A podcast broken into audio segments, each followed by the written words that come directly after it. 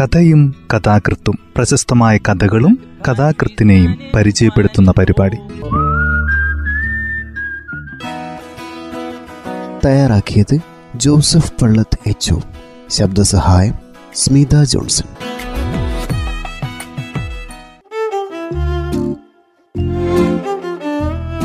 കഥയും കഥാകൃത്തും എന്ന ഈ പരിപാടിയിൽ നിന്ന് തകഴി ശിവശങ്കർ പിള്ളയുടെ പട്ടാളക്കാരൻ എന്ന ചെറുകഥയാണ് പരിചയപ്പെടുത്തുന്നത്. കഥ ഇങ്ങനെ ആരംഭിക്കുന്നു. പോലീസ് സ്റ്റേഷനിൽ ഒരു ആൾക്കൂട്ടം കണ്ട് അങ്ങോട്ട് കയറി ചെന്നു. അവിടെ ഓരോരുത്തരുടെയും പൊക്കവും വണ്ണവും അളന്നു നോക്കി. വീട്ടുപേര് ചോദിച്ചു അതിന് ഉത്തരം പറയാനില്ലായിരുന്നു? അങ്ങനെ അന്ന് നൂറ്റി അൻപത് പേരെ എടുത്ത കൂട്ടത്തിൽ അയാളെ എടുത്തു. അന്ന് തന്നെ അവരെ കൊണ്ടുപോയി. ഉത്സാഹകരമായ ഒരു യാത്രയായിരുന്നു. മൂന്ന് നേരവും നല്ല ആഹാരവുമുണ്ട്. സ്വകാര്യ ചെലവിന് കുറെ പണവുമുണ്ട്. കൂട്ടുകാരും കൊള്ളാം. ട്രെയിൻ പുതിയ പുതിയ പല സ്ഥലങ്ങളിലും കൂടി കടന്നുപോയി. വമ്പിച്ച പല നഗരങ്ങളും അവൻ കണ്ടു. എട്ട് ദിവസങ്ങൾ കഴിഞ്ഞപ്പോൾ അവരെ ഒരു സ്ഥലത്ത് കൊണ്ട് എന്നിറക്കി പരിശീലനകാലം കുറെ ക്ലേശകരമായിരുന്നു. എങ്കിലും മൂന്നു നേരവും ആഹാരമുണ്ടെന്ന ബോധ്യം എന്തൊരാശ്വാസമാണ് എന്നല്ല ജീവിതം ഒന്നിനൊന്ന് വിശാലമായിക്കൊണ്ടും പുതിയ പുതിയ അനുഭവങ്ങൾ അതിനെ സ്തോപപൂർണമാക്കിക്കൊണ്ടുമിരുന്നു. തെണ്ടി എന്ന ബോധം പോയി തുടങ്ങി. വിരിച്ചു കിടന്നെങ്കിലേ ഉറക്കം വരൂ. തല ഒന്ന് പൊക്കി വെക്കണം. നാക്കിന് സ്വാദറിയാമെന്നുമായി. ചെയ്യാൻ എന്തോ ഉണ്ടെന്ന തോന്നൽ കൊണ്ട് ജീവിതത്തിന് പിടിപ്പും കനവും വന്നു. അവനും ചില കടമകളുണ്ട് അവകാശങ്ങളുണ്ട്. ആ സൈന്യത്തെ രണ്ടായിരം മൈൽ അകലെ ഒരിടത്തേക്ക് മാറ്റി പിന്നീട് മറ്റൊരിടത്തേക്ക് കൊണ്ടുപോയി. മൂന്നാമതൊരിടത്തും കുറച്ചുനാൾ കഴിഞ്ഞു. ഇപ്പോൾ അയാൾക്ക് ഹിന്ദുസ്ഥാനി അറിയാം. ഇന്ത്യയിലെ എല്ലാ പ്രധാന നഗരങ്ങളും കണ്ടു. ജീവിക്കുവാനും കുറേയൊക്കെ പഠിച്ചു. കയ്യിൽ പണമുണ്ട്. സർക്കാരിൽ നിന്ന് കിട്ടുവാനുമുണ്ട്. ഒരു ദിവസം മേലധികാരി അവരെ അറിയിച്ചു. ആവശ്യമുള്ളവർക്ക് ഒരു മാസത്തെ അവധിയിൽ വീട്ടിൽ പോയി വേണ്ടവരെയെല്ലാം കണ്ടിട്ട് വരാമെന്ന്. വേണ്ടവർ ഉടൻ അപേക്ഷിച്ചുകൊള്ളണം. ആ സൈനിക നിലയത്തിലെ അന്നത്തെ ഉത്സാഹം പറഞ്ഞറിയിക്കാൻ വയ്യ. അയാളും അതിൽ പങ്കുകൊണ്ടു. പക്ഷേ അയാളുടെ ഉത്സാഹത്തിന് സാരാംശത്തിൽ എന്തോ കുറവുണ്ടായിരുന്നു. അതൊരു ഭാവനയാണെന്ന് തോന്നിപ്പോകും. അയാൾ ഒരു ഫാറം പൂരിപ്പിച്ചയച്ചു അന്ന് രാത്രി ഭക്ഷണം കഴിഞ്ഞ് നാലഞ്ച് പേരായി ഓരോ സംഘം കൂടിയിരുന്ന് വർത്താനം പറയുകയായിരുന്നു. ഒരു മൈസൂർക്കാരൻ തിരുനെൽവേലിക്കാരനോട് ചോദിച്ചു നമുക്ക് ഒന്നിച്ച് തിരിക്കരുതോ പക്ഷെ എനിക്ക് നാളെ വൈകിട്ട് തന്നെ പോകണം. ഞാനും അങ്ങനെ തീർച്ചപ്പെടുത്തിയിരിക്കുകയാണ്. കൊള്ളാം. എന്റെ മകളെ കണ്ടിട്ട് എത്ര നാളായി? ആ മൈസൂർക്കാരൻ തെല്ലിടെ എന്തോ ഓർത്തിരുന്നു. മകളെ അന്ധചക്ഷസ്സുകൾക്ക് മുമ്പിൽ കണ്ടിട്ടെന്ന പോലെ അയാളുടെ മുഖം പ്രകാശിച്ചു. തിരുനെൽവേലിക്കാരൻ പറഞ്ഞു എന്റെ വയസ്സായ അമ്മ അവരറിയാതാണ് ഞാൻ പോന്നത്. ഞാൻ ഒറ്റ മകനാ. അയാൾക്കും ഓർക്കുവാനുണ്ടായിരുന്നു. പാവം ആ കൊച്ചുകുടിലിൽ മകന്റെ വരവും കാത്തു കാത്ത് തനിച്ചിരിക്കുകയാണ്. പാലക്കാട് സ്വദേശിയായ ഒരാൾ അപ്പോൾ രാമനോട് ചോദിച്ചു നിങ്ങൾ എന്ന് പോകുന്നു? നമുക്ക് ഒരുമിച്ച് പോകരുതോ? ഓഹോ ഒന്നിച്ചു പോകാം. മദ്രാസുകാരനായ മറ്റൊരാൾ എല്ലാവരോടുമായി ഒരു ഉപദേശം ആവശ്യപ്പെട്ട് പതുക്കെ ചോദിച്ചു മുപ്പത് ദിവസങ്ങൾ കൂടുതൽ താമസിക്കാൻ വല്ല വശവും ഉണ്ടോ പാലക്കാട്ടുകാരൻ ഉത്തരം പറഞ്ഞു സുഖക്കേടാണെന്ന് പറഞ്ഞ് കമ്പി കൊടുക്കണം. അത് എനിക്കും നേട്ടമുള്ള കാര്യമാണ്. വീട്ടിൽ ചെന്ന് ആയിരം കൂട്ട സംഗതികൾ സാധിക്കാനുണ്ട്. മറ്റൊരാൾ അഭിപ്രായപ്പെട്ടു. അതൊന്നും നടക്കുമെന്ന് തോന്നണില്ല. എന്തിനാ ഈ അവധി തരുന്നെന്ന് അറിയാവോ? വീട് കാണാനാണ്. എല്ലാം കണ്ടിട്ട് പോരണോ? ഇനി ഈ യോഗം ഉണ്ടെങ്കിലേ അമ്മയും മക്കളെയൊക്കെ കാണാനൊക്കൂ നമ്മെ യുദ്ധത്തിന് അയക്കാൻ പോവാന്ന്. ആരും ആരും മിണ്ടിയില്ല. ആ രംഗം പെട്ടെന്ന് അപ്രസന്നമായി. ഒരു ദീർഘനിശ്വാസത്തോടെ മൈസൂർക്കാരൻ പറഞ്ഞു. എന്റെ മകൾക്ക് ആയിരം രൂപ കിട്ടും. ഓ അത് മതി. ആയിരം രൂപയുള്ളത് കൊണ്ട് എന്റെ അമ്മയെ അവസാന കാലത്ത് ശുശ്രൂഷിക്കാൻ ആരെങ്കിലും കാണും. ദീർഘനിശ്വാസങ്ങൾ കൊണ്ട് കലുഷമായ ആ രാത്രിയിൽ ആർക്കും പെട്ടെന്ന് ഉറക്കം വന്നില്ല. ആ മുപ്പത് ദിവസങ്ങൾ കൊണ്ട് ചെയ്യാനുള്ളതെല്ലാം ചെയ്തു തീർക്കണം. രാമൻ നായരും അവധിക്കാലത്തെ പരിപാടി തയ്യാറാക്കാൻ ശ്രമിച്ചു. പക്ഷെ ഒന്നും ചെയ്യാനില്ലായകയാൽ ഒരു പരിപാടിയും വിശദമാക്കാനില്ല. അലസങ്ങളായ മുപ്പത് ദിവസങ്ങളാണ് നീണ്ടു നിവർന്ന് മുന്നിൽ കിടക്കുന്നത്. അടുത്ത് കിടക്കുന്ന പാലക്കാട്ടുകാരൻ രാമൻ നായരോട് ചോദിച്ചു. രാമൻ നായർക്ക് വീട്ടിൽ ആരെല്ലാം ഉണ്ട്? ആരുമില്ല. അവധിക്കാലത്തപ്പ എങ്ങോട്ട് പോകുന്നു? അതിനയാൾക്ക് ഉത്തരം പറയാനില്ല. കൂട്ടുകാരൻ വീണ്ടും ചോദിച്ചു നാട് തിരുവനന്തപുരത്തല്ലേ? എന്നെ എടുത്തത് തിരുവനന്തപുരത്ത് നിന്നാണ്. നാടെവിടെയാണ് ഞാൻ വരുന്നില്ല. എനിക്ക് അവധി വേണ്ട. രാമൻ നായർ ദേഷ്യപ്പെട്ടു പറയുന്ന പോലെ തോന്നി.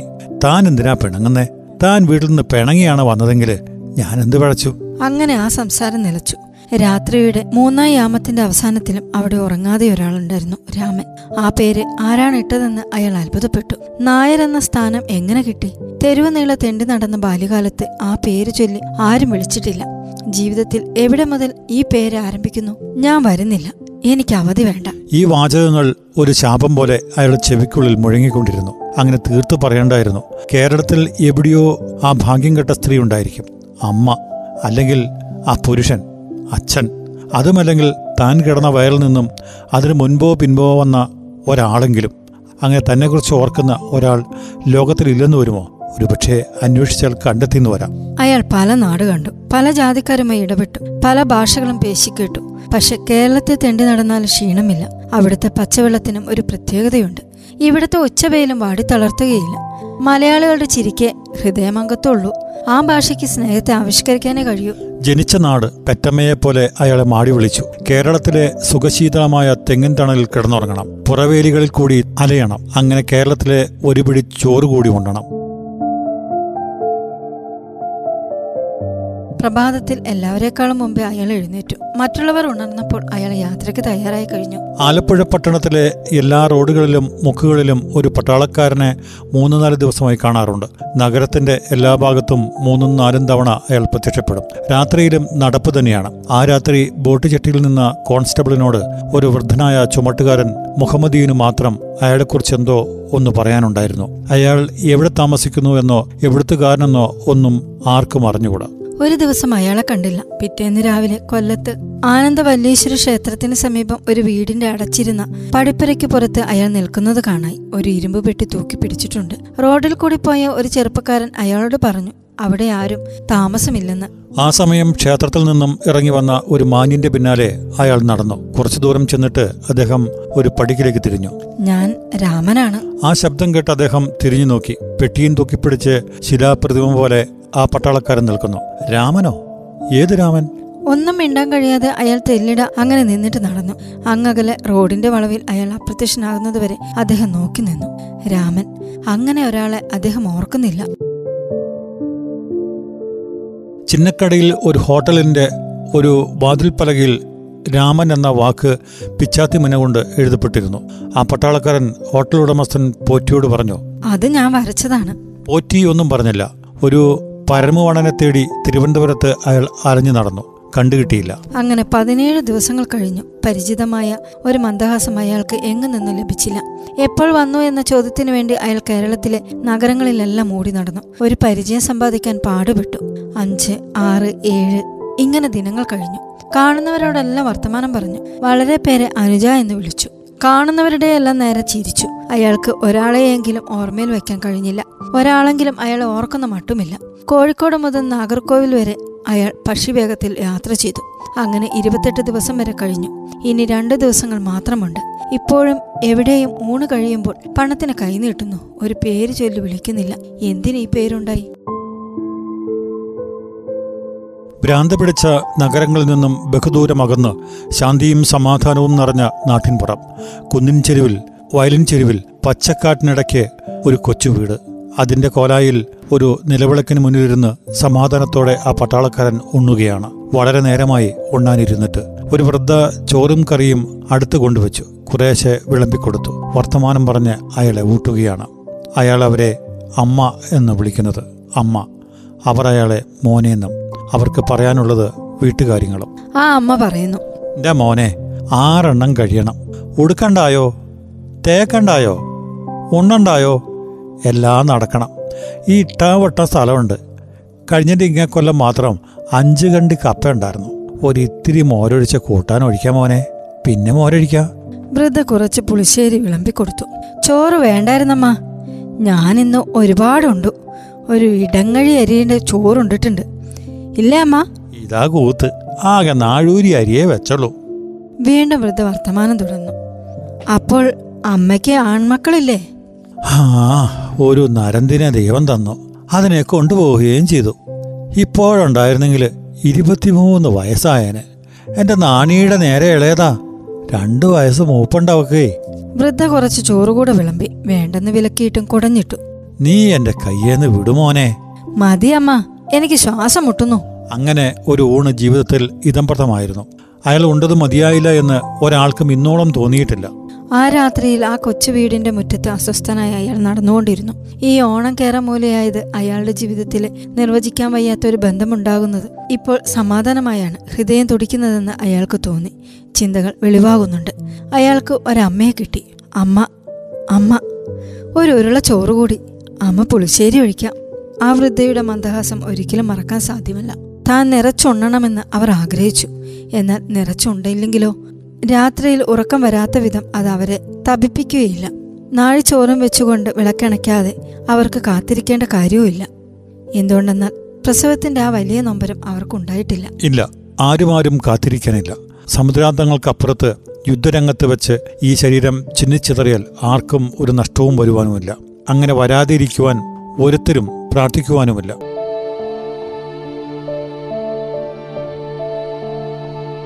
പിറ്റേന്ന് രാവിലെ ആ വൃദ്ധയോട് അയാൾ പറഞ്ഞു അമ്മ ഞാനൊരു കാര്യം പറയട്ടോ. എന്റെ മക്കൾ പറ.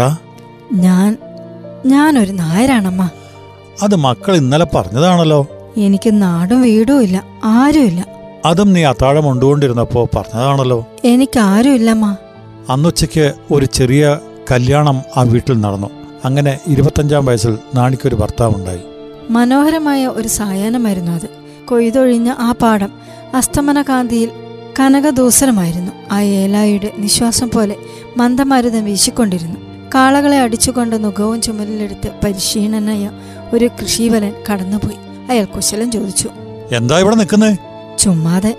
രാമൻ നായർ മറുപടി പറഞ്ഞു. അയാൾക്ക് ബന്ധുക്കളുണ്ടായി.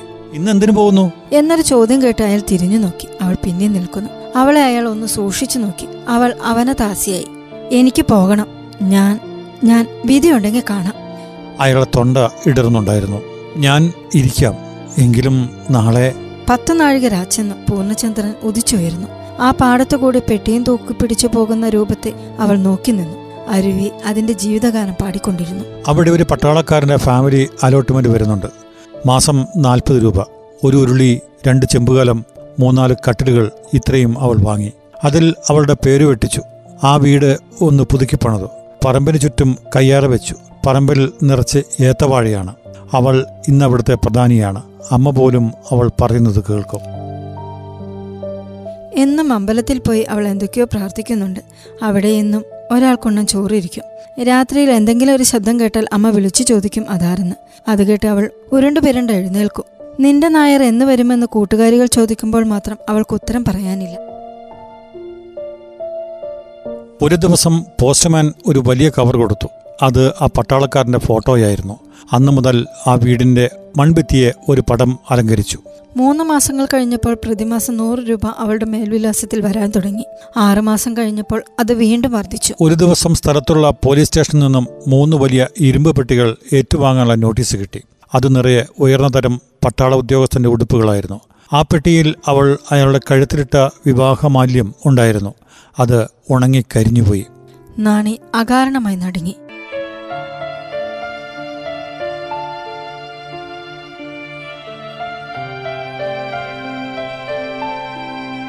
ഒരാഴ്ചയ്ക്ക് ശേഷം പതിനായിരം രൂപയുടെ ചെക്ക് അവൾക്ക് ലഭിച്ചു. പിന്നീട് പ്രതിമാസമുള്ള മണി ഓർഡറുകളില്ല.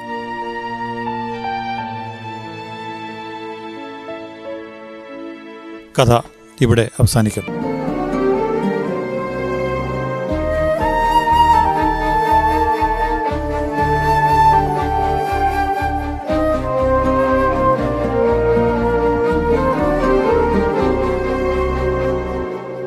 തകഴി ശിവശങ്കരപ്പിള്ളയുടെ പട്ടാളക്കാരൻ എന്ന ചെറുകഥയാണ് ഇന്ന് ഈ പരിപാടിയിൽ അവതരിപ്പിച്ചത്.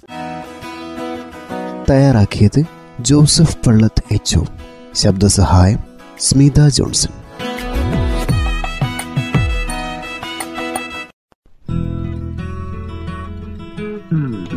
കഥയും കഥാകൃത്തും പ്രശസ്തമായ കഥകളും കഥാകൃത്തിനെയും പരിചയപ്പെടുത്തുന്ന പരിപാടി.